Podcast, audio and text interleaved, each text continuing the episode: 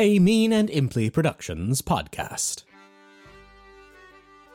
Hello and welcome to Off Watch Chatter, the show where we go below decks of whatever show's on right now and relax down below, crack open a bit of grog or some other kind of refreshing beverage, play a dice game, who knows? It's Off Watch Chatter. We do whatever we want. We're off watch. I'm your host, Paul, normally your DM, joined by the one and only, and you may know her from our main co- podcast feed, Claire Hogan. Claire Hogan plays the wonderful, incredible Sir the Quarry, known to only her closest friends and intimates as Roan, uh, and does many other wonderful things on the internet. Uh, you can check out Clarity Time and all the other things that she makes. She is a mover and feeler, a creator of many kinds, and she joins us here today. Hi, Claire. Hi, Paul. Thanks.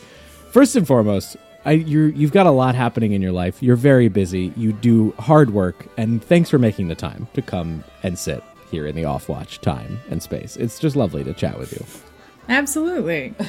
What I'm wondering today is if you'd set us a little picture, a little scene of the first time you ever played a tabletop role playing game. Tell me, tell me what it was like. Tell me what should I imagine? How did you get started doing this crazy wild hobby that we're now, um, you know, making stories for the the whole darn internet to consume?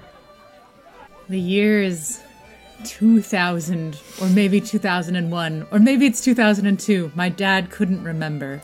Um, the scene I will set for you is the long, the long, hazy August in Ontario. and we're at my grandma's cottage by the lake. And, um, and I suppose I- out of I, I don't know I don't know what compelled him in that summer of 2000 but uh Or he- 2001 or 2002. or 2001 or 2002 I'm either 12 13 or 14 no I'm not 14 I'm either 12 or 13 okay. and because by 14 I, I just know by 14 i was in grade 10 and i was like voraciously reading all of the three uh edition edition 3 manuals. Like i don't know i i don't know when 3.5 came out but i remember it coming out and having to learn some new things. So i definitely started on 3 um but for whatever reason he decided to bring all of his second edition AD&D books and mini- miniatures and dice uh, up to the cottage and uh, run a game for his kids. And in prep for this off watch chatter, I called my dad and asked him, I was like, Do you remember when you ran? Do you remember when you ran this game for us? Like, do you remember? I was like, Did you do this for us for more than one summer or just one summer? Because, like, my childhood brain, like, it really could have been multiple summers and I just remember one, or it could have been just like one day and I remember several summers full, right? Because uh, we also, you know, at the cottage, we also played a lot of, you know, risk. We would have endless games of risk going on. We would take up an entire picnic table, an indoor picnic table with a with a risk board, and eventually we got Lord of the Rings risk, and we combined it with regular risk, and you were able to just maximize your continental risk Combined. expansion and it would go for month like it would go for the whole month of August and everyone would cheat and add extra like characters to it. So the point is is that like elaborate games that take up an entire picnic table uh in the in the on the porch were like a staple of my I guess childhood. Yeah. Which is what happens when like you're raised by nerds, but um I asked him if he could remember, and he was like, I don't know. I was like, Well, how little were we? And he was like, Well, you weren't that little. Like, you all could talk. and so, Of course, you. could- What a window to give. it's like, okay, so from three ish, four ish up to 15, how old do you think that we all were? And my siblings and I were all two years apart, a year and a half, two years apart. So Yeah. I was like, "Wh- how old were we all? And he was like, I don't know. You were tweeny, tweenies, tweeny, tweenagers. Um, so, How so my helpful. best guess is that either we were we were either 9, 11, and 13, or we were like 8, 10, and 12. And I, I, I I'm not I'm not totally sure because I remember I remember being in middle school. I Yeah. think, but I feel like I was younger. But like I'm like between grade six and grade eight is Yeah. when this happened. So you're uh, you're in this cottage. You're you know there's there's a picnic table nearby full of risk. That's very clear. Full of multiple continents of risk. And what what do you remember it feeling like playing? And this was second edition that you were playing at this point, right? With your with, or was this three three? I can't this we played second edition. Okay. yeah. What do you, what did it feel like? What are your memories like? Like what's it like? he told us that uh, he was just like, okay, kids, we're gonna play a game. You have to create a character. Wow. And so I created a ranger named uh, Titania. right? So I, Beautiful. I Chef's must have been. I know in grade eight we did a Midsummer Night's Dream, so maybe I'm in grade eight. Yeah. Um. That sounds sounds like a good reason. Sounds possible. Yeah, that sounds good. So I- yeah, and I remember him being like, "Well, a ranger's kind of a specialty class, Claire. If you don't get the rolls, you'll have to play a fighter." And this is from this is from yeah, second edition was like if you didn't get he was like you're going to have to get two rolls 15 or higher in order to play a ranger. Otherwise, you're going to have to be a fighter.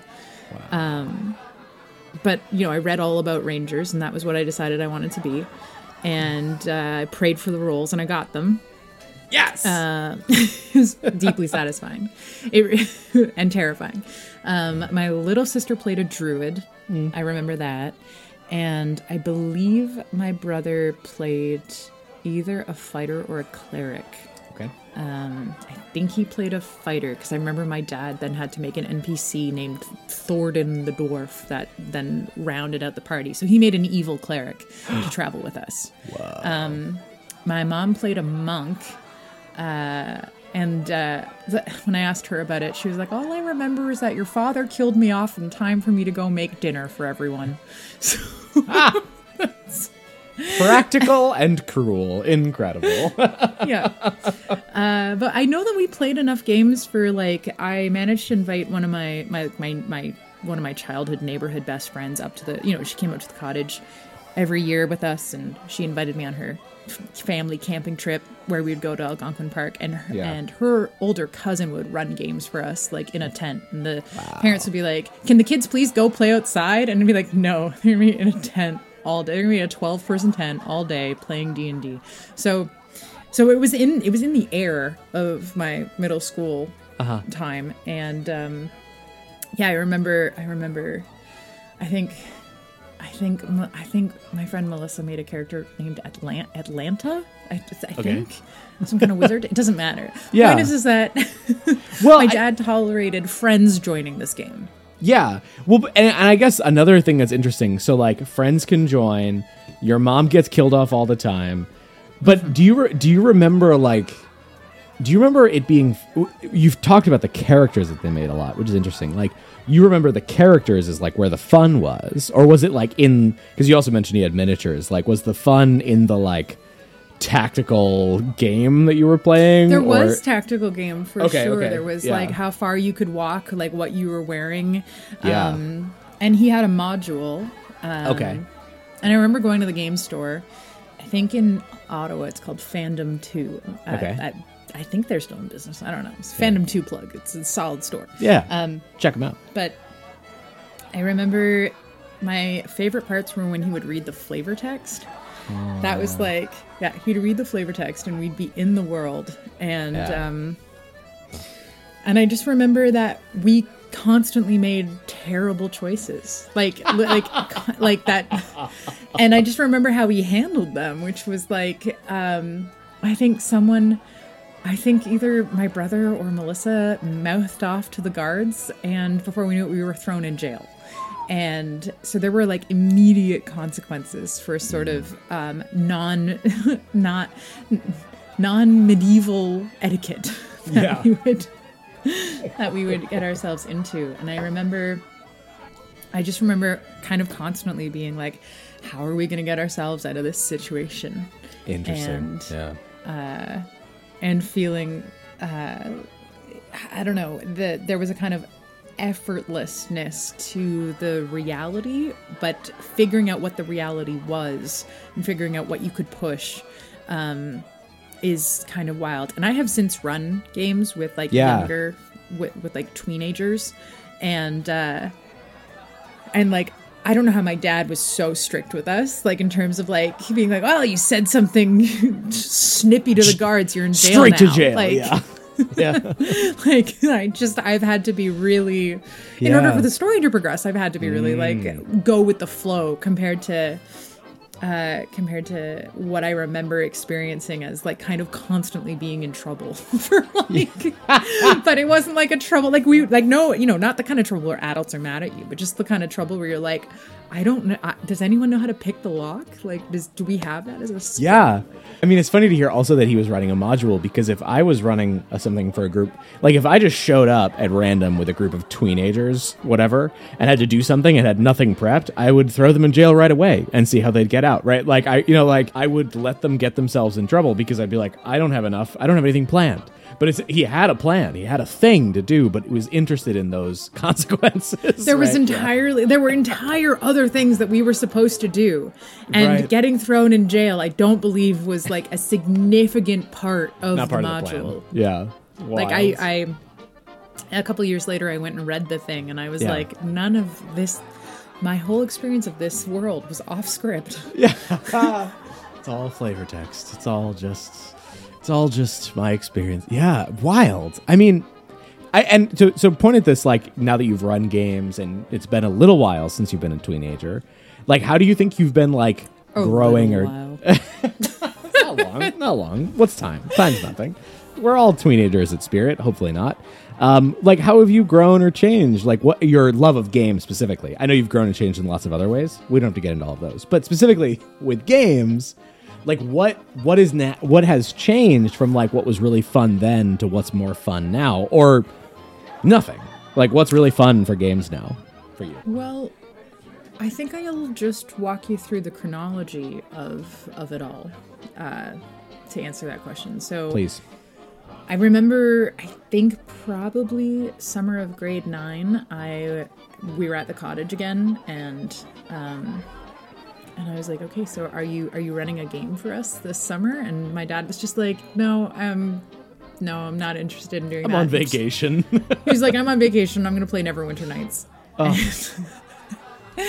and so I it sort of fell to me if I wanted to play any more Dungeons and Dragons, then I was gonna have to make it happen.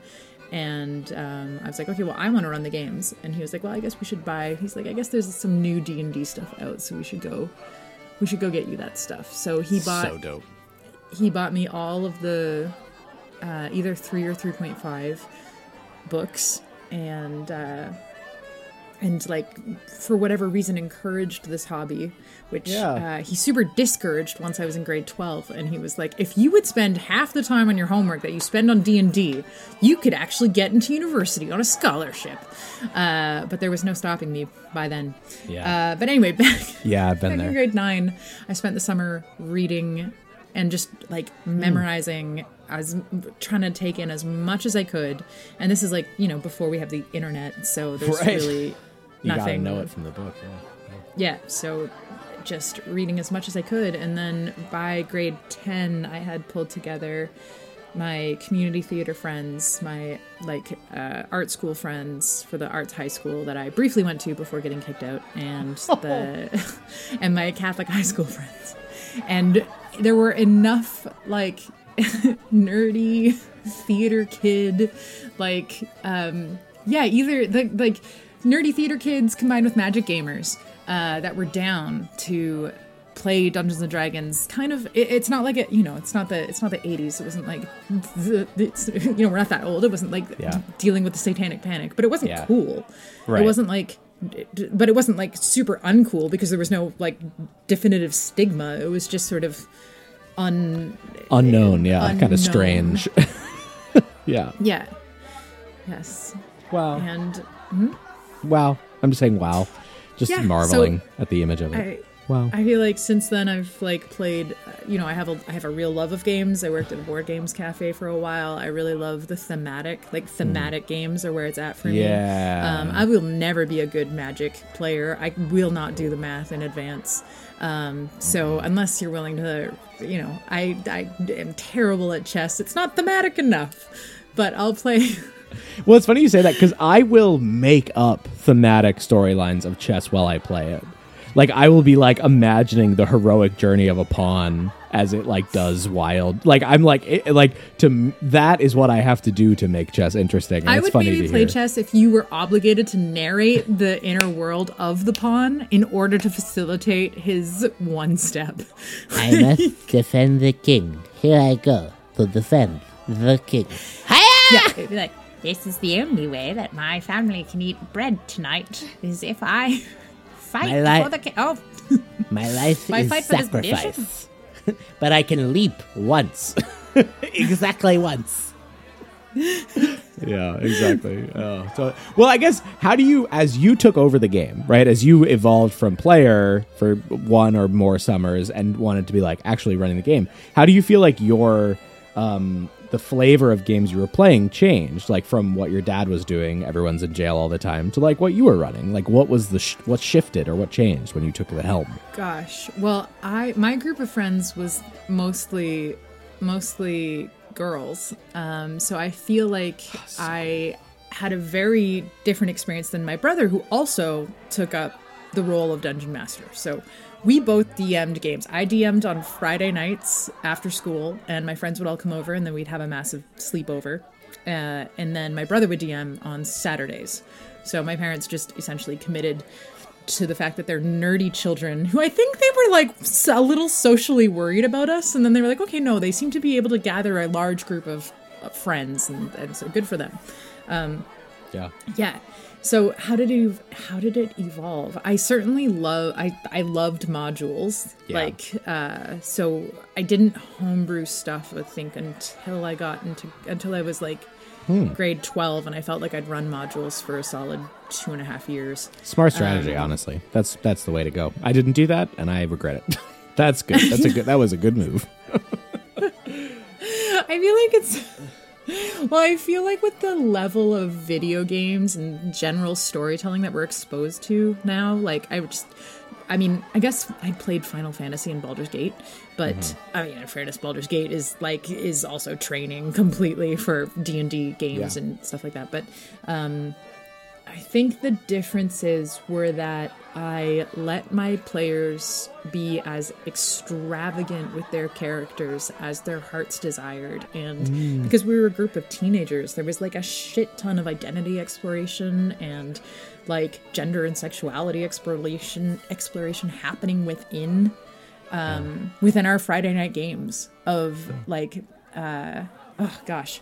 I know that I I know that I learned. I, I, mean, I went and I got like a, a theater degree in community theater when I graduated high school. But I feel like D and D with teenagers just like taught me the most about group facilitation, uh, especially given that like I cer- I had I had neuro very neurodivergent players, including myself, but like we had folks with like real oppositional defiance stuff. Like so there would be people where like my friends, my like dear friends were like it was like um oh navigating these little power dynamics. It was like this crash course in how are people going to respond to me as a dm and when they've created you know what are you going to do when you have like a party of lone wolf what are you going to do with a party of kristen stewart's? Like how are you so edgy or so sad or a little bit of both. I mean, and it was just finding way, like finding way, like I probably worked overtime as a DM to sort of figure out. um I mean, it's all part of it, right? Like it's like that feeling of being like, oh, my player doesn't want to do this, so how do I get them to want to do it? And then coming Yeah. around to being like, it's a it's a collaboration. So how do I hold the boundaries that I actually expect them to also figure out a way to play the game that I've made? Yeah. And but I'll still meet them and. uh and I've come along. I just I've come a long way with that.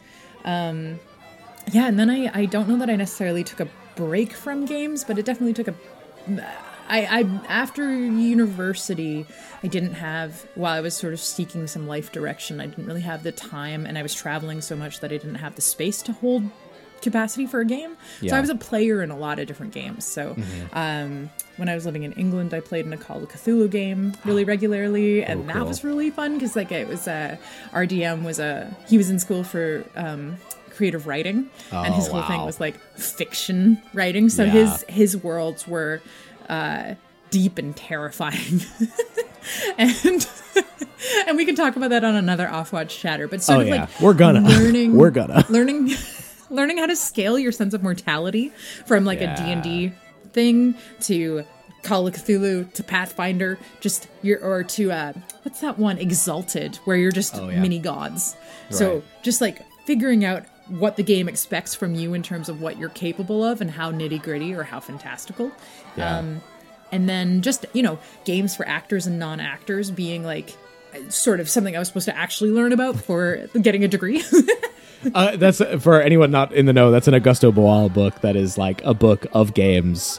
that are like exercises in a in a series that he put them in to like play. To, yeah. So you were supposed to learn about that. Go on. Uh, Oh, like- just like just just like the world, you know, I'd I if I had never gone to university, I, I I can't imagine why I would have ever stopped playing Dungeons and Dragons. And I I like to there's in an alternate timeline somewhere. I'm just aggressively writing and self-publishing modules, but because I joined the larger world, which now what's the point? Let me back in the bubble. But uh, come back. you can write modules. Well, okay. okay, We're gonna talk about Call of Cthulhu. We're gonna talk about writing modules in another off watch chatter. We're planning. we will. months. We'll This talk about great. all of them. But I do feel like getting the getting the theater theater degree to lead to a more well-rounded sense of how Yeah. to engage Mm. a, a gaming mindset for people that aren't um, particularly motivated by like numbers or stories. You know? Yeah, I mean that's fa- that's such a fascinating problem. Like to approach like as a DM, I have a thing. How do I get my players to want to do it?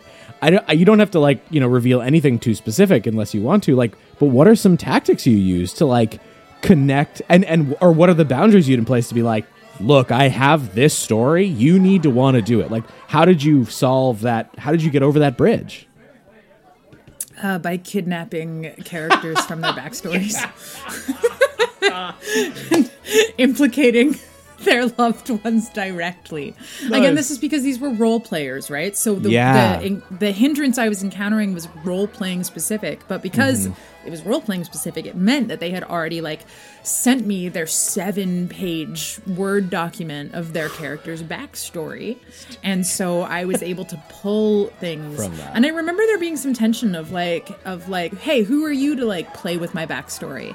And I was like, I'm the dungeon master. Yeah. It, well, it's it's like why would you send it to me if you didn't want me to play with it? Right? Like it's a it's part of the world now. I'm in charge of the world. That's such a funny response of like you gave it to me to involve you. There I used it. it's such Right. a funny so I feel like it was it was about coming into that sense of like I'm the dungeon master. This is the world that I've created. If I'm going to put in 8 hours of prep a week, like, you know, essentially like 2 hours after school or like on every school break or like every every moment that I can to be prepping for this game, Yeah. then uh, then the trade-off is that like you respect the world that I've made, and uh, sort of finding that thing of being like it, like of that that weird thing of being like I'm not catering this world to for you, and also being like I'm exactly catering this world for you. Like this weird juxtaposition of being like, okay, you've demanded this from me, I'm gonna give it to you, uh, but but on my terms. On my I don't know how to terms, yeah. describe it. But Yeah. basically, it felt like taking this sort of reasons for obstacles and then, um, and then like, fi- like finding the resistance and then saying yes to the resistance, which is a cheesy way of saying that, but that was the way that I found through. So, um, you know, and I had I had players call me out on it too. I remember that. I remember there was a power gamer. I had a, I had a power gamer, and he snuck in. He I I okayed him being some kind of oh I can't think. It's like a fallen paladin of some kind. It's like some sort of they call it maybe now Oathbreaker. Is that is that so the word the word they used or something or yeah, Fallen Paladin. Okay. he Got it. some I'm kind following. of some kind of fallen paladin, and he'd also snuck in, I think, honestly, being I don't know if he was a vampire or some sort of vampire hybrid thing, Oh. but he had snuck this like mega overpowered thing into my game, and I didn't see that coming Yeah. because I'd been like playing with role players for so long. So all I pictured was like, cool, you're gonna be like, oh, and Twilight hadn't come out, so he wasn't gonna be sparkly, but he was gonna be pale and encumbered by the daylight, and I was okay Yeah. with that. But then it came with a bunch of like mega stats. And so, and so essentially, uh, I, I didn't know how to solve the mess I'd created. So essentially, everything that fought him had a higher AC and had higher hit points than any time anyone else fought it. And he called me out on that. And he was like, Why are the monsters way harder to hit when I go to hit them than when they are when the other players go to hit them? And I was like, Well, is are you playing the game to be better than our friends? Like, is the point is is the reason that you're playing the game is because you want to show our friends that you are better at numbers and like having more things than them? Because I let you in with all this stuff that I did not fact check beforehand, and that's on me. So Yeah. in order for us all to be in the same world together and you're playing like you know these are you're playing i don't even you might as well be like 10 levels ahead um, things are going to be harder for you than they are for the others and that's actually fair and he felt like it was decidedly unfair but that was because what he wanted out of the game was to be better than others which was not ex- an acceptable motivation for me Yeah. totally. and uh, yeah, they gave me a lot, uh, and then I eventually I ended up beefing everyone else up with items so that they could all encounter things on a similar playing field. But for the first couple times, it was like, why can Mika fly and also attack twice? And I was like, I, I have made a grievous error. Yeah. Well, and it, yeah, it's, yeah. Well, and like as a DM, that starts to be like, you know what? Guess what? Everyone in the world wants to kill you now. Like they don't want to kill any of your friends; they want to kill you. Good luck. You know, it's like, and it's it's just so hard to. Yeah, I think that's a perfectly like finding the way to like lift everyone else up or to like add extra challenge to the person that has brought that. Uh, You know, that didn't go away. 3.5 was super like there were ways you could build true things that were just like truly better in a way that's like that I think some of the direction of, of fifth edition ended up and fourth and fifth ended up going in a like a little bit they tried to be a little bit more like you could do anything and it's all fine. There are still people who bring these like wild multi classes that are like, oh god, if this all works like it should, it's you know, it's you know, It's a bit five game breaking. exactly. It's fully So when you go as a player, when you go and break the game, then I, as a DM, just break the game to meet you Yeah, in a level exactly. playing field. Like it's like Break it I- right I'm- back. I love that. I just like and and there's no reason why I should have to like as a DM like I'm not gonna st- I refuse to like add that layer of stress that's like oh no everyone all the other six people at the table are having a bad time Yeah. like we're gonna just like balance it out with uh yeah Yeah. so that was that's been Add my so. I have some really like I have some really flexible flexible thinking about these things. Like I I ran I had a coworker I had a coworker D&D game and Hmm. inspired by yourself running a um over the garden wall Halloween oh yeah. D&D session. I decided to do the same and Paul built all these stat blocks. They were great. I just borrowed all of them. Oh, and cool. then Oh, God. Through my D- through, it was like it. yeah, collaborative DMing. Um so I, I ran a game like that and um, if you haven't seen the show there's a big spooky tall pumpkin in a barn and Oh, Yeah. that was one of our uh, big bad guys and uh, my players just set the barn on fire from the outside right so, so i feel like I feel like there are some mindsets that are like, oh well, they they should be rewarded for such clever thinking, and like they don't have to do the combat. But the experience I wanted to provide was of was of a specific terrifying combat. So Yeah. all that then happened is the creature broke out of the inferno barn, and now the combat takes place throughout the village, which Yeah. you can then just like quickly sketch out. Yeah. Um, so I just cool. feel like there are there are times to reward to to do the reward, being like, "Cool, you circumvented the fight," but they weren't. They haven't. None of them had seen the show, so none of them knew what they'd. what they'd miss. Yeah, exactly. I needed the satisfaction of bringing that bad guy, and he had songs and everything. So Oh, he had songs. Oh, it's yeah, it's so terrible when you're just like, cool, all this prep. Just gonna put it over here.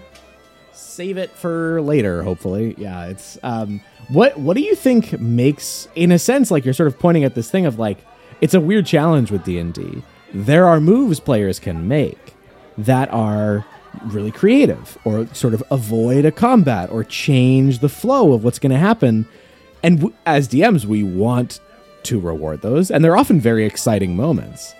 And I, I feel like you've already pointed at least one of them, but it, sort of my question is twofold. Like, what's your advice for players who want to play like that? To like play in the way that they like see and circumnavigate and change? And then also, what's your advice for DMs to like deal with players that are creatively encountering the world? Like, how, like, how do we, how do you learn to do that? I think that you like get clear on the experience that you want to provide. You did say that. And so totally. So it's not that no matter what the players do, they get the prescribed experience. It's like that you're clear that if you have a challenge and you want them to face the challenge because you've given that challenge some really great um, plot lines and to, to, to, to advance the plot of the story, so you need them to encounter encounter this thing, then Yeah. then that then that encounter just gets as clever as the players are to meet them. Yeah. So I think that for a player wanting to circumvent circumstances, like by setting a barn on fire so they don't have to fight the thing, um, I mean, oh, the DM in me is just like suddenly that monster gets a certain kind of fiery bonus. Exactly. It suddenly becomes enhanced by the attempt to circumnavigate the thing, which is not designed as like a huh? that monster, the one we're talking about, it's a kobold press monster, literally has an ability where he lights on fire and all his attacks do additional fire damage. So essentially, he just got a free one. right so it's not even it's not even an exaggeration in this this circumstance we're using but i think that like what's what's important like oh my gosh when a player wants to like it's like the rewarding the player for their ingenuity mm-hmm. by sort of making it look like things are going to go their way and then things go horrendously worse For- Yeah. it's just it's just so I mean, this obviously requires a level of trust built between the DM and mm-hmm. the players to know that, like, I saw what you were trying to do, and I worked it in to create an even better story than Yeah. what I was going to do originally. But I think that, you know, as a DM, if I feel like, um, oh, how do I say it? Like, if I feel like I haven't, you know, it's not that I've done prep work, it's all out the window. It's like the key elements of my prep are just going to make it to the players in a in a in a unique way that I hadn't necessarily anticipated. But I think I highly encourage like all of the th- all of the thinking on their f- on on one's feet. And i also as a player delight in failure. Like Yeah. i delight in trying things and having them fail because the actor in me is like that is where that is where the good shit is. That is where the like the that's where the shakespearean agony is. Yes. so if i'm deprived if i if all my ideas always work then i am like not having as much fun as if some of you know i'm just going to create wilder and wilder ideas until i find something that doesn't Yeah. stick right, exactly. so yeah. because it just like uh it's it's it's it's different than the classic improv like yes and it's Mm-hmm. like it's like the delighting in the in the in the no but yeah, well, or at least like, yes, you want to do that, and gravity still exists, so you're gonna fall. You know, like whatever it is, mm-hmm. like, Exactly. like the confirming it is like being like, cool, that's a crazy idea, so it has crazy results, but not necessarily the crazy results like you're saying, right? Like, you're gonna get i have the to tell you Yeah, because you brought up falling i have to tell you an example from the high school d&d Please, group okay? please. so Oh, we've got we've got our super overpowered flying fallen paladin character. And then we've got like just like the rogue my friend melissa from childhood. And Yeah. she's playing she's playing a rogue. And like in real life she's kind of like she's kind of get it she's got a bit of a vibe going with this new fighter guy that Yeah. we've introduced to the party. And they get pushed off of a cliff. And uh and they're falling. But they happen in character to be flirting as they're falling. Ah. And so I don't splat them. I just they take some bludgeoning damage, but they don't they don't die. And my power gamer is like, "Why the hell weren't they just decimated? That was such a drop. You were so clear that there was no way forward." And I was like, "I just I just made the call that the the flirtatious role playing was like really important to allow to unfold and it wouldn't have if they just if their only thing that they could do was scream in terror about their impending demise. And I will tell you, those two cats are married. Wow, you did that. That moment did and it. I take full credit. I take that moment you didn't kill their characters. That moment you didn't kill their characters from falling damage. That's why they're happily married. exactly. Splat So all the just- way into marriage. Matrimony. Trust your intuitive calls, you know? splat splatrimony. Anyway, yes, yeah. Well, I think I think that's a really interesting thing to say is like trust as a DM, trusting yourself to be like, no, I this is what I want to happen here is a really interesting sort of like, yeah, yeah, they should be fine. And I can make sure that they are fine. Or in reverse, right, when a player wants to do something that you're like, I hear them giving me a reason it should work or like their sort of fantasy of why it should work, and I don't feel it should work. So I'm going to stick to my feeling, which I'm going to trust that they're going to respect is like has its eye on the story in some way, right? Mm-hmm.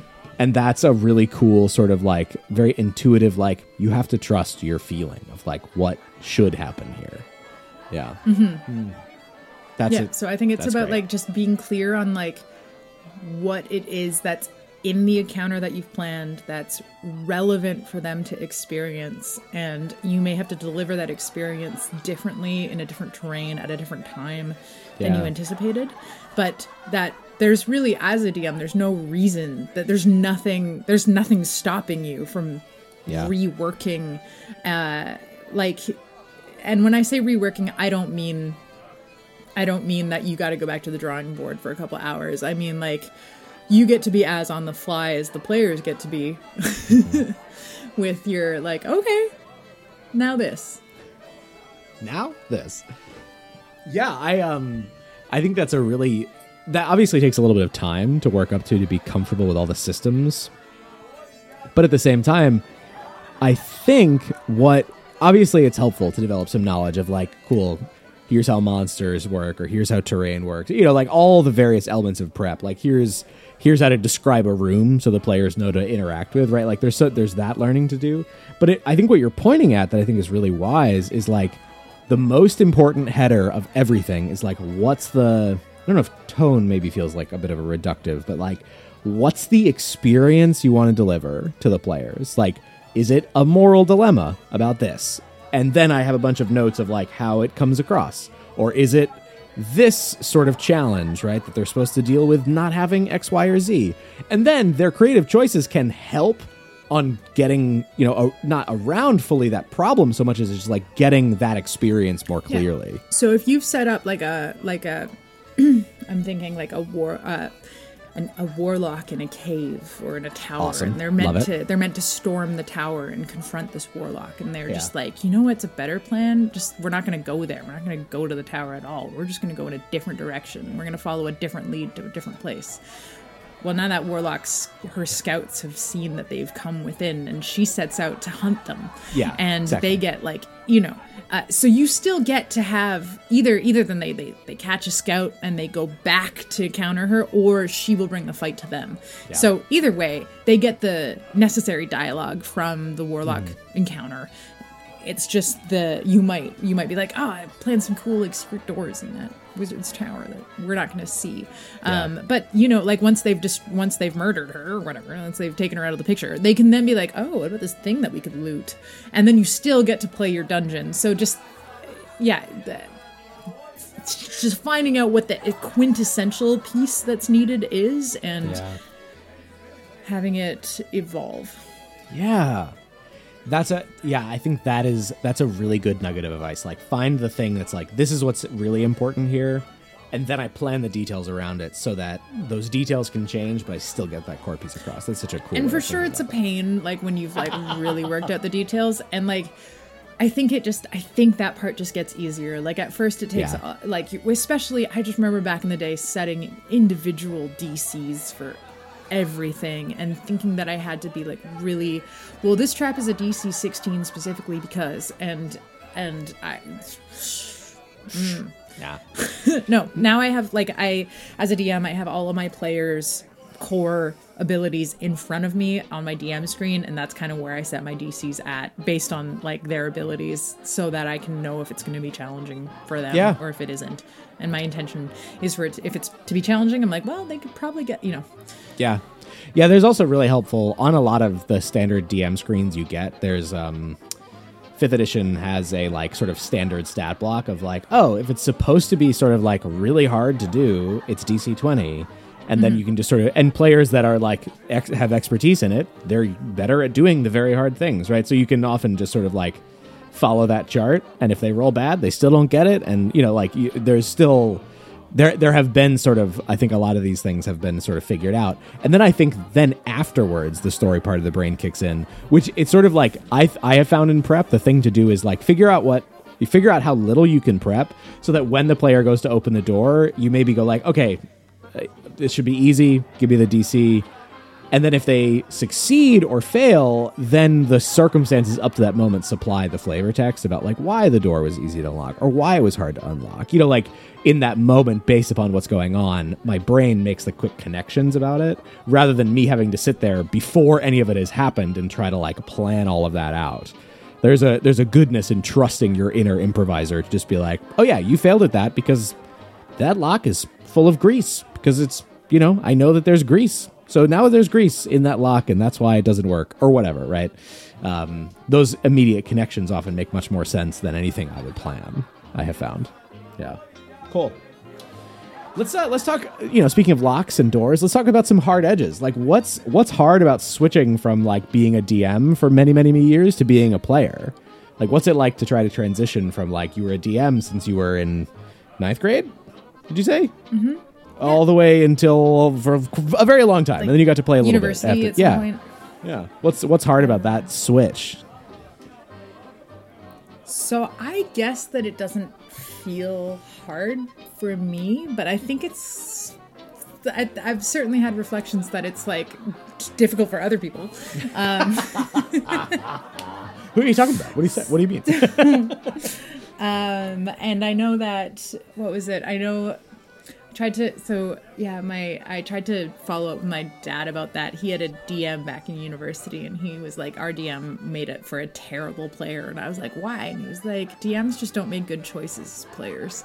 Um and i tried to get him to like comment on that you know but it's it was 15 years ago and he didn't remember saying it and he went full no comment. So i got nothing. But um but I do think that there is this quality of sort of seeing it's like once you've DM'd, you're kind of constantly plugged into the bigger picture of the world. And this may not be true for everyone, obviously, but Sure. for me it is. It's that it's it's this sense of what is possible based on what I feel like I have by trial and error and fire been forced to learn what is possible.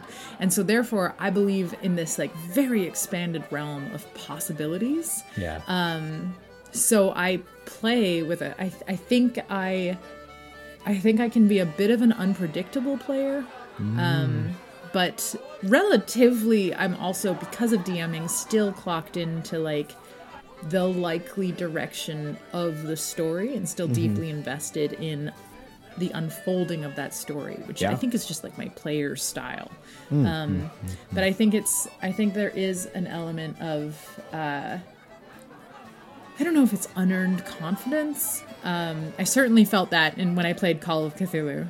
yeah like, oh my god. a game will humble you fast if you think you're a hero. yeah But I, I think that there's there's an innate kind of trust that that a DM can handle just because I feel like I've had so much thrown at me. right yeah yeah so yeah then in my mind i'm like i'm not literally stealing from the party i'm not literally sabotaging Yeah. the maps i'm Yeah, not literally like um actively working for an, an like a, a, a rival faction to bring down our party and if i was I, it'd be fun that all of that would be fun Could be, but yeah. Um, but it, I, like relatively, I'm like I'm not doing any of those things. So therefore, what I'm doing must be within the realm of possibility. Um, and I think that it can. I think that it can certainly. I, I think I, I think I can make judgment calls with resources that are a little bit off because because I know as a DM, I'd be like, oh, if, if one of my players did this, I would find an opportunity to give them a rest or a short rest because I'd be like, oh, you used up all your resources. So therefore, the unearned confidence of going into something and using up all my stuff really soon on in the thing, being like, being like, I know that you can make it so that I can recover, um, which is like, you know, reading reading your your DM and reading the Yeah. reading the room and stuff like that. So I Yeah. think I think there can be some funny calls because you know how flexible the world is. Yeah. But again, that's going to be like how flexible is your DM? Totally. Yeah, you never know. And I I think one of the things I've I have always loved about your approach is that you're often very aware of like even o- outside of your character sheet things, like you you have your eye on like well, don't we have? I feel like uh, in one of the very early seasons of a very early arc of Helmuth, you were like, "Don't we have archers? Like, can't they shoot at these things?" Which like is a, a really sensible choice and a way to like it, I- looking back, I wish I'd been like, okay, cool. All the small crabs are just getting shot by those. Like that's being handled, right? Like it's be or whatever. Like finding ways as a DM to uh, cr- creatively reward players' attention to some of these more structural things is like sometimes a bit of a challenge because like it's like I have all these other things I want to do, and you were like, well, wait, there's all these people on the island, right? And I have to be like. Yeah, there are. There are. Yeah, yeah, that's true. I don't disagree about any of the facts you're presenting. Like, and that's true because you mention it, and I go, yes, of course it is, right? So that's another cool element that I think I think comes from your at being as or maybe this is not true. Who knows? But my sense is that because you've been a DM, paying attention to not just like one character but like the whole system you're more ready to be like wait what's the what's the out of character out of my character sheet resource i have that has something to is important to this moment right?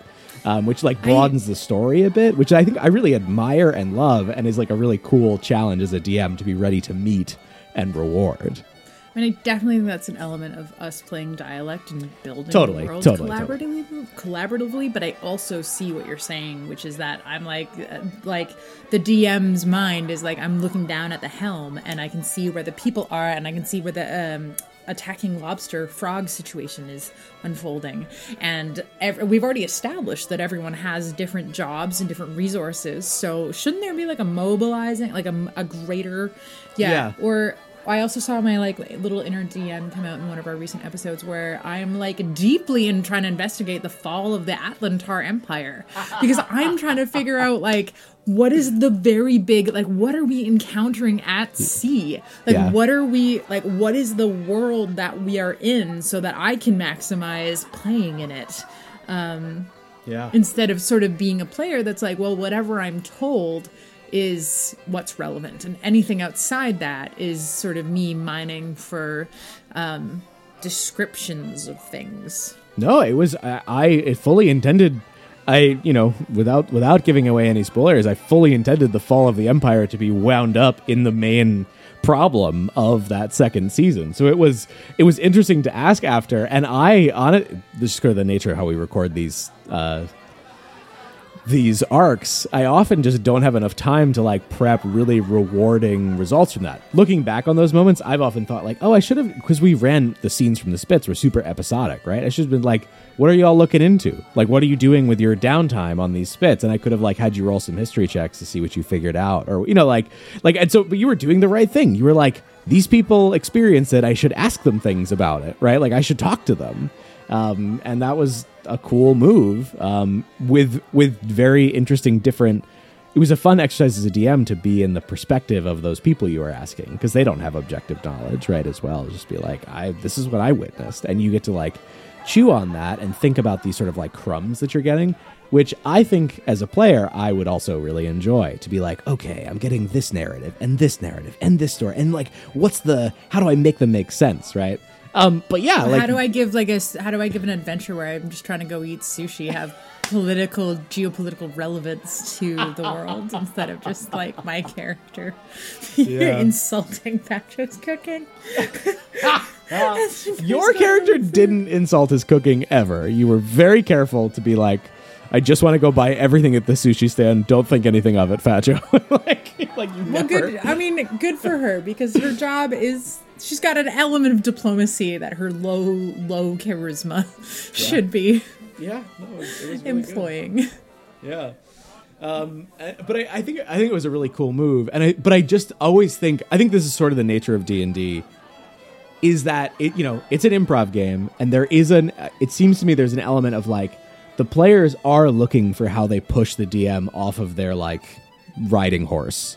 So the, the DM sees the new options. The DM go like I I personally in watching different kinds of Dungeons and Dragons, and when I'm really in the in the mo- in the mode, when a player does something that really surprises me, it's always interesting. It's always like, oh yeah, oh oh that's so cool. Like I do think there is an element of playing D and D where you sort of want to surprise each other to see the sort of results that it causes, and that's not a bad thing. It's just it's an interesting tension to figure out how where the as you said like where are the edges what what's going to stop me exactly right yeah And I I think for me with being a DM and sort of carrying the like bulk of that responsibility, I think being a player, like what's really delightful for me is also really checking out of that. And also really just being like, cool, someone else is taking care of all these details. Like while I may be curious about them and wanting to like flesh them out and wanting to like get a more grounded sense of like the empire and the seafaring ways,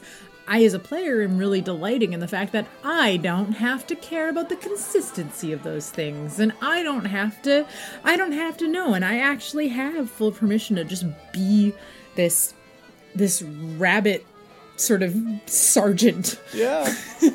This military rabbit, uh, in this in this world, and not to say that it then becomes everyone else's problem, because it's not my intention to be a problem, but just there are certainly things where I'm I am not motivated by trying to throw the DM off or on because I'm just giving myself the Yeah. blissful permission to not pay attention to what they might be trying to do. exactly yeah. just following whatever's true for you right and i think that's i think that's great and i think that's that's what leads to really great moments where like connections are made that it might make a dm maybe it surprises them but i do think they always have that when you're just really in the character when you're just like yeah i just have permission to just be myself and role play this character in the world that will lead to the moments where I, as i've experienced as i'm saying i've experienced these many times where i go like oh yeah like that connection that feels like almost like it's a calling back to something we already knew but mm. it's something brand new but it's it's me being like that makes so much sense.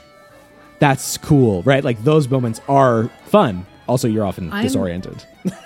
I'm also having a thought of going back on something I said to like flesh it oh. out a bit more. So Okay. earlier when we talked about what to do when a character when a when a when a player character is saying sort of no my character wouldn't wouldn't do that or wouldn't Yeah, yeah, yeah. that and then what i said i did is i went into their backstory and sort of made them be part of things Yeah. i think another tactic that's really useful is to say okay your character doesn't participate and then allow them to take responsibility for the fact that they've made a choice to say, "Hey, this I'm this is as far as I go. The Friendly Arm Inn. This Yeah. is it for me." and I'll see the rest of the party later. And Yeah. to allow them the agency to quit yeah and and sort of uh, to because it can become like a bit of a power struggle between being Yeah. like I want you to play this game, you don't want to play this game for the sole point of not playing the game that I made because you're more interested in like a meta subconscious sort of battle of wills, and to be like I'm not that's not the game I Yeah. signed up to play. So if you're not interested in playing this game, what do you do? like and to bring it back into the game world which is like i actually don't have to take responsibility for finding a reason to involve you. I can if that's something that like that we're Excites on the us, same yeah, page with. But right. i can also just be like okay so your character in having no interest in this story arc decides to go what meditate on a mountain or go hunt or what do you want to do? And you get do you, get robbed in know- the inn and you die you get stabbed in the end, you die okay well, I wouldn't want to be punishing. I wouldn't want to punish oh, someone Oh, okay, for okay. asserting their unwillingness Right. to participate in something That there makes can sense. be because like there's so much opportunity for being like yeah actually i think my my character needs to go tend to whatever and then they can come back in again later but Yeah. you give the player the agency to say yes or no to whatever they want to the, whatever they want to, to play with. Yeah. um, and then you see you can see what happens. Maybe they really follow through on their no i'm not playing this. And then you're like okay so we're gonna get another character written up until your other until your character decides to join the main story again. Or or they may find it within themselves to find a reason to play. But i think to not be to i think that the human instinct the of being like okay but in real life there's just five of us and we're all friends and we all really like your character Just this is really cool and like it's kind of like the the wizard picked her spells based on the fact that you've got this great melee attack and now we need you or you're just like okay like what can we Yeah. do to sort of like what, what can we do to support that desire you're articulating so that you know that we're not forcing you to do anything we're just all trying to have fun together. And if this is what we're you all just trying to have for you, and cool. and if it's fun for you to say i'm not going on that mission there's no reason why i'd put my life in, ri- in danger for the rest of the crew because i am such a cool badass. I'm like okay then like walking dead style get on your motorbike and sail out for the season. And we got like we Yeah, got exactly. other it's people for you to exactly be. like that. Yeah. Yeah. Oh my god. Yeah. I'm also as a dm i'm the queen of notes i love note passing Yeah. i love it So like, you know, you don't get a lot with notes, but like, I don't know. It's just, I mean, now with like laptops and texting, like, yes, I can use those tools too. yeah send But- send a discord send a slack yeah Yeah, but I do feel like there's all this potential for being able to like do intriguing, intriguing side side things. yeah yeah yeah, yeah. Um, and that was the thing I also really loved doing back when I ran games was like if the party split, I kept them split. But that we were all friends, right? So like, but essentially, you know, it, there was a there was an understanding that if they split the party, you would get half the game. Yeah. Like so, half your game time would be just like hanging with your buds, but then you'd be called into the dungeon master's office, right? and I don't know that I would recommend that style because a lot of people are very happy to be in the same room with Yeah. a split party. Um, but I think the like, there's probably like an inner LARPer in here somewhere get get in touch with your inner larper So there's Yeah. something, there's something about me that loves. If you don't know it, you don't know it. Yeah. And and th- there, I think the, someone's got to tell you yeah Yeah, But it's like it's a choice, right? Like there could be It's a games. judgment call. It's a judgment call. If you're playing something that's like properly a mystery, and it's not so much about like if the player can say it, but the character needs to like be able to say it or something like that. Like I'm thinking of um, there was a game that um, one of the DMs I follow ran for another table where they were essentially way back in time from the world that the the main campaign was normally in. So all the players, regardless of whether they were all present for different things or not, knew that at the end of this story we're telling, the world is going to blow up. Like there's going to be this like calamity that's going to happen. So it didn't matter like what was hidden from them throughout that little story that they were doing because they all knew like somehow our characters have to find out about what's coming but we we as players all already know it right? And that's just like i'm saying that there are like dip moments where it makes sense to like send people away and they don't know what's going on. And there are moments where it like doesn't matter if they all know it. And that could be a really fun like oh god we all know what's going to happen but we don't we our characters don't know. You know like that could be like a really juicy sort of like tension to have around the table. And it could be a perfectly valid choice to be like yep you guys you don't hear this at all and you have to try to meet up with them again to find out what happened right like all whatever's most fun is what's the right choice right like whatever's the in that moment like the most exciting for mm-hmm. everybody it's really and cool I think I think having players that trust trust their DM and also players that know that like like I think there are a lot of things that can happen out of game that can be like, oh, I didn't love this choice or I thought this could be different. But my encouragement is for people to like take it in game. And if your character like to have your character like express their desires like I just think the more that it I don't know, I guess I think the more that it can be worked out in game, the kind of clearer it is because a lot Yeah. of the things are are unclear things that are happening in the game. So my proposal is to solve them in the game. 100% We talked before we started recording. I want to like give a specific example of a moment where you and I were on different pages about something, and because we're in this hard edges corner, and talk about well how I think because I think it comes down to exactly that in terms of like resolve it in the game rather than out of the game, right? Like that's ex- I think that's the like compass point to keep in mind is like find the way that this is happening in the game. Ra- so I'm giving a long preamble to this moment. Um, you actually brought it up, so I don't know if you want to explain. It was a moment where like we were on very different pages about how the, uh, not, I don't know how not how the game is played, but like what we were trying to communicate or what was going on. Um, so to, to close out this hard edges time, you want to share a moment where we really disagreed, or and again, we Can you we remind me? good- I literally don't know which one. frog, beach, uh, rune, dispel magic. Oh. yeah, Sure. I wanted to cast Dispel Magic on the frog Hemoth that we encountered. And Paul said to me, um, the se- the sequence goes. You announce you wanted to cast it at fourth level, like one level up, right? I Mm-hmm. think. And I, you know, also a player at the table, but the DM, know that specifically the way upcasting of Dispel Magic is worded is that it doesn't give you a benefit if, like, if it's a fourth level spell, it ends immediately, right? Which normally it's just a third. But if it's not a fourth level spell, if it's a fifth or a sixth, and I think in this case I ruled it was like a seventh level spell or an mm-hmm. eighth, upcasting it gives you no benefit at all. Which I tried to communicate to you that it was like you could just cast it at third and it's going to be this ability check or whatever. And that was not. It was not a useful way for me to say that in that moment. well, it's like if, if someone, I mean, I think it's comparable to if a fighter pulled out their, they were like, I'm fighting with a short sword, but this, this calls for my two handed sword. And the DM was like, you're still not going to be able to hit. Uh-huh. It's like, it's like if I, me as a player, I'm like, oh, I'm going to cast this spell, and my character is going to think, like, let's give it some extra oomph. yeah. Then I just want the experience of playing the character, trying to give her spell some extra oomph, and learning from the DM that it wasn't going to work. Yeah. Was just it absolutely took the wind out of my sails because I was like she like and and if I was a different kind if I was more of a power gamer I'd be like sick I got insider intel from from nowhere like if Yeah. Paul had said like your your your god whispers to you like a fourth level upcast Won't matter. will will not successfully dispel the frog curse. Well, so so this is my this is what I in retrospect sort of wish I had done, which would have moved this whole conversation into the game, right?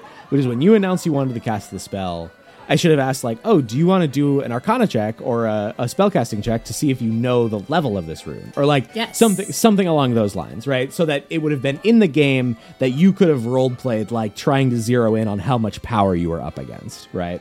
Right, and like my question as like this DM player hybrid I am is, what do you care about me burning my resources? Like, what what's in it Yeah, for you to watch to your like question. watch your player try to solve your problem that you've set up and fail Yeah. because that's that's the game. You set up a task, and I've chosen an action that isn't gonna like get there. To, well, to be to be perfectly clear, it was not mm-hmm. necessarily going to fail. It just wasn't going to change the roll you made. Yes, burning the fourth level spell slot Yeah, wasn't going was- to affect yeah. the outcome of the thing. Um, Still not useful for me to say it in the way I did. And But I agree that like if there is an impulse where you're like, I want my players to reserve their energy and reserve their resources because I want to draw out this combat before Yeah. they have a rest, or I want to draw this out. So and I want them to feel um uh not down to the wire. Yeah, then yeah, yeah, yeah. Kind of I I would agree like a reason to be like uh give me an arcana check and like as a DM you could just be like get like Give you me, just yes. you just get to Give say me. things like give me an arcana do check. this Yeah. now Yeah, yeah. tell me that you know and then you can totally be like you surmise and i think it's so important to deliver information to the player characters through their through the avenues through which they have them so that you don't feel like like cause, uh, i don't know there's a thing because otherwise you're like you're like Navi, right? Like you're like, hey Link, listen, and, and I'm like, Tutorial are you the pop DM? up. Tutorial pop up. Yeah, exactly. like Yeah. I'm like um you know, or if like Hey, listen. Sorry, it's just a good. I can't get it out of my I'm head. now. distracted. Yeah, because like because like I am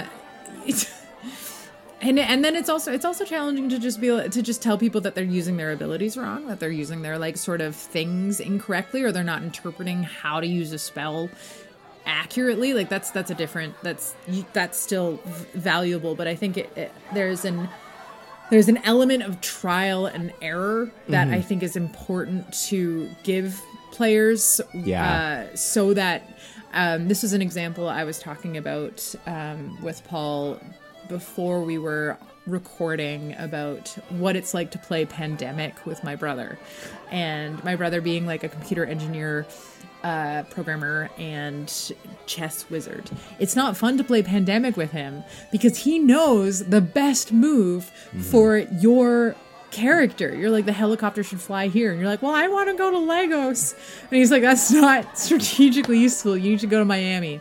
And Yeah. and just the sort of like the, the way that me as a player, where agency, I think, is a big part of being a player. Whereas like agency is like less my focus when I'm a DM. Like Yeah. it's not about my own personal expression of my avatar having agency in a world when I'm a DM. Being a DM is about exper- um, facilitating an experience for my players where the Yeah. things that I know that they love to do, they are getting to do and they're getting to do a lot of it. Or they're getting deprived of it so that when they get to do it, then it's super fucking fun. Yeah. Um but as a player, it's all about my sense of agency. So that was a moment where I was like, but my sense of agency over Yes. casting my spell at a higher level. Like Right. I just I just want to try and fail. Just let me try and fail. Yeah. So that I can then learn from my failures. Mm-hmm, mm-hmm. totally. But not every player is gonna have these like not, Not- every yeah, player not every- be like, no, I need to be a toddler in your world and try Yeah. to sm- Well, topple it- things over. Well, or I mean, there's there's also players that like like but I fully agree. I think it's usually better to like deliver the information in the space and like really reward players like trying things, right? Then there are times where I've had players at tables go like, "I'm sorry, what can I do? I don't know." Like this thing, like I this like fully shut down. Go like, "It's made of metal. I don't know what to do to it." And I'm like, "Well, you you, you have a gun, you can shoot it, or you have a this, you can this it, right?" Like. Um, I, I, I think um, specifically, I'm thinking of that moment when the, the metal lobster came up in the, the crab fight. I think there was a moment where I, I one of the players, maybe it was Quinn Maris, was like, "What do I do? It's made of metal," and I had to be like, "You know, you have your abilities. Like, look at them and, and pick one. Like, don't worry, I haven't put, you know, I just I don't think I said it this way, but sort of giving the like." Choose, choose to do something. Like, don't worry. Like, pick something, right? Like, sometimes players need that. Like, it's okay, right? Like, do something. Um, I and think- like, yeah, both, both things are necessary sometimes. curve. Yeah, to get into like what is to get into like what is possible and i think there it's it's it's like learning to i don't know contra dance Yeah. which is something i was recently subjected to um, but just like the sense of of being like it's dancing i know what dancing is so i know what playing a game is but there's clearly things i'm supposed to do and clearly things i probably shouldn't do and like what are the stakes Right. so I think when a player is really new and is asking, like, I is sort of looking at something and can't imagine how they could possibly be equipped because they're they're still sort of learning who they are as the Yeah. superhero. Um, that's a very different. And I think yeah. and it's it's hard. I've been in that position a couple times where I'm like, well, you've got your abilities, you've got your attacks, and at this point, like attacks are like an afterthought for me as a player, um, like because I I really love terrain, and as you know, I love being like, don't we have archers? Like, don't we have backup? What's the tide doing? Where's the moon at? And how is everyone feeling? Are we well fed? Like. Do, so I'm just like I know I there's an attack in here somewhere. There's something and like you know D and D does come down to it. Eventually, you are Yeah. gonna use your pole arm rest your feet and Yeah. like bop something on the nose. Um, but there is, it's that is a hard. I have not found a way to sort of um, engage people with that element. I think that that comes just with practice and with, with practice. learning what you can do and trying things that fail yeah. and feeling i think feeling like it's safe to fail is also something that's really beneficial to cultivate as a dm that like if you do something that's a risk like sure there might be a little bit of punishment, but it's not like re-roll a new character. You should not have tried to leap off that Yeah. XYZ. It's a space where failure is possible, but it's as you said, safe to fail. like it's okay. It's gonna Yeah. be okay. Explore. And no one's gonna be mad at you. No one's gonna be like, you let the party down.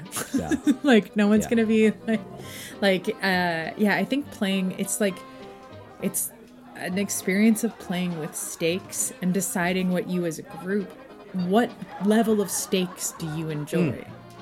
and i find like different i've had different dms i find my dms that that veer towards horror love a higher level of stake yeah.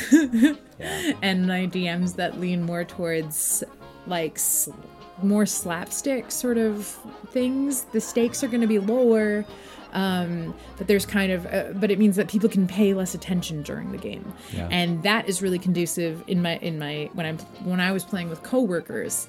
It wasn't the focus wasn't to play a great D and D game. The focus was to like unwind. Decompress from work, and also this cool thing was happening. yeah. Which is So- still very valid. Still very good. Yeah, it's so they're all they're all the different levels of stakes.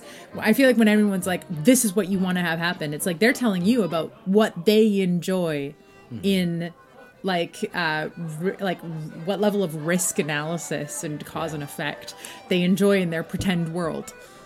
Which is, yeah, I mean, this all boils down to like talk to your tables, like have clear expectations about the stakes, the risks, the dangers, you know? Like make sure that everyone knows. And as you said, so that they can trust that they're playing a game and that it is a place where what they're doing is supported by the group and will be supported because they have a shared understanding. And that's, that's, that's really great. And I, um, I can't really think of a better piece of advice to sort of leave this off watch chatter on. I, um, do you have any other moments you wanted to talk about, or any other um, nitty gritty or more abstract pieces of advice you wanted to give before we wrap this up? Looking at your little i'm looking at your little questions you were going to ask me uh, i like this one what's your favorite d&d class and why is it cleric That's pointed. That's pointed right at you, Claire. so that's pointed right at you. so that's not playing a cleric is maybe not advice that i would give but like i think that uh i think that i think that in playing a cleric so like in the d&d game i ran in, high school no one wanted to play cleric. And so as a dm i created an npc cleric. And i think having a very involved npc in the game was like a very pivotal um, piece of information about how I play as a player, which means that, you know, I had an NPC that was equal, like equally a player. Like I Yeah. fully had, she had a turn, she had a, like in every combat, and people weren't like, oh, what's the NPC doing? Like she was my player char- player character while I was DMing. Yeah. And I feel like taking on the role of cleric was about taking care of the party. And it was m mm. probably my way of inserting, like, I may fuck you all up, but don't worry, there's a cleric in there. Maisie the river rat, who will who will run around with some heal spells. So um, I think being a support character is a really uh, really great way to be an NPC if you're gonna be if you're gonna be a DM. Having your having an NPC in the group that isn't like I'm a super bomb ass tank.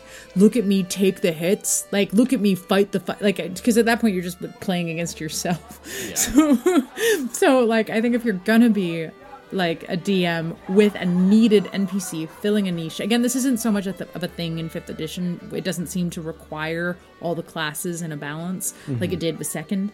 Um, But if you are going to fill a, a niche that isn't occupied, I think being a support character is a really great way for a DM to put themselves in the group to keep building that trust that, like, while they may be playing the role of certain antagonists, they are also part of the party and buffing you and healing you and whatever else, or like casting big old spells. Yeah. Um, And I think it's really interesting that my brother also loves playing clerics. And I think that that's like a fascinating thing from both of us having to be the DMs in order to keep playing games and and finding that we just love playing these support characters that don't you know they can take i mean anyone can take the limelight but like like they it's a bit different than being like a bard or than being Yeah. like a, a druid or a ranger that all come with heal spells as well Yeah. um so let's see. So yeah, I think I just love.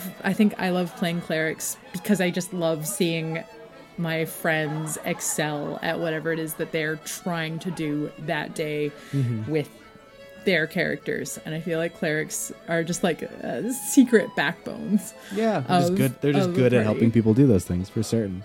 Yeah, absolutely. I love that. Cool. Well, everybody get out there. I, you know, let's see it. Let's let's see everybody play clerics. I think they're great, and I think you play you play a great cleric in our uh, in our main feed. And I, uh, although you're in- the time of this airing, we're sandwiched in between some very rough times for Roan. So we will see how she having does. a crisis. I'm pretty sure she's having a crisis of um, faith, and yeah, she's having. it's great. It's it very was good. so much fun to play. It was so delightful to play. it was it was really fun and i can't wait for everyone to listen to it so um, with that yeah please make sure you listen to la propos. We're you know we're in the middle right now of, of uh, arc 2 uh, middle. We're near the end of arc 2 only uh, i think like three or four episodes left of arc 2 before it all wraps up with whatever will happen with the all seer um, so that's what i have to plug. Claire you have anything you want to plug? Cool you know I got. follow- I can't think of anything else. If you happen to be in the sort of holistic coaching wellness industry and you want to hear me tell some stories, I guess you can always check out my business, Clarity Time. Uh, But it's a bit of a it's a bit of a leap from my gamer self. But you know. I'm a full, multifaceted person with a bunch of hobbies. So That you are. Hobbies and professions. You you have many, many of all. Uh, the jack Yeah. of all trades, in a certain sense. Um, yeah, that or take the train and maybe I'll see you there. just on any train, anywhere, hop on, and maybe you'll see Specifically, Claire. the Canadian in Canada. Take the Canadian. I liked it sort of vague, just sort of like get on a train, and maybe you'll see me. It's literally my train is called the number one and number two. wow, that's There are 700 trains. I'm on number one and number two. wow, So take the number one or two. and you'll find I Claire be there. Hogan.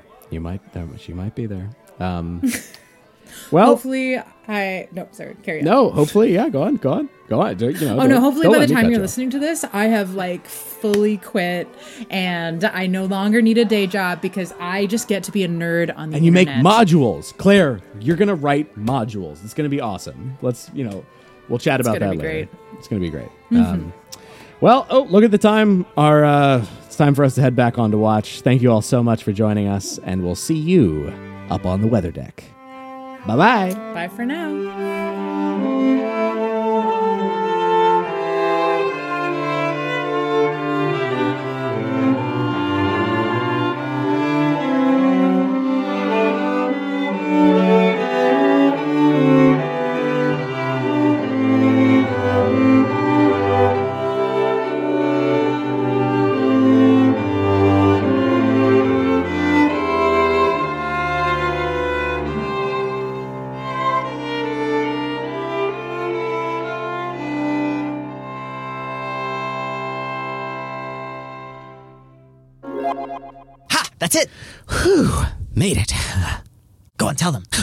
This has been Mean and Imply Productions. I'm mean. And I'm Imply.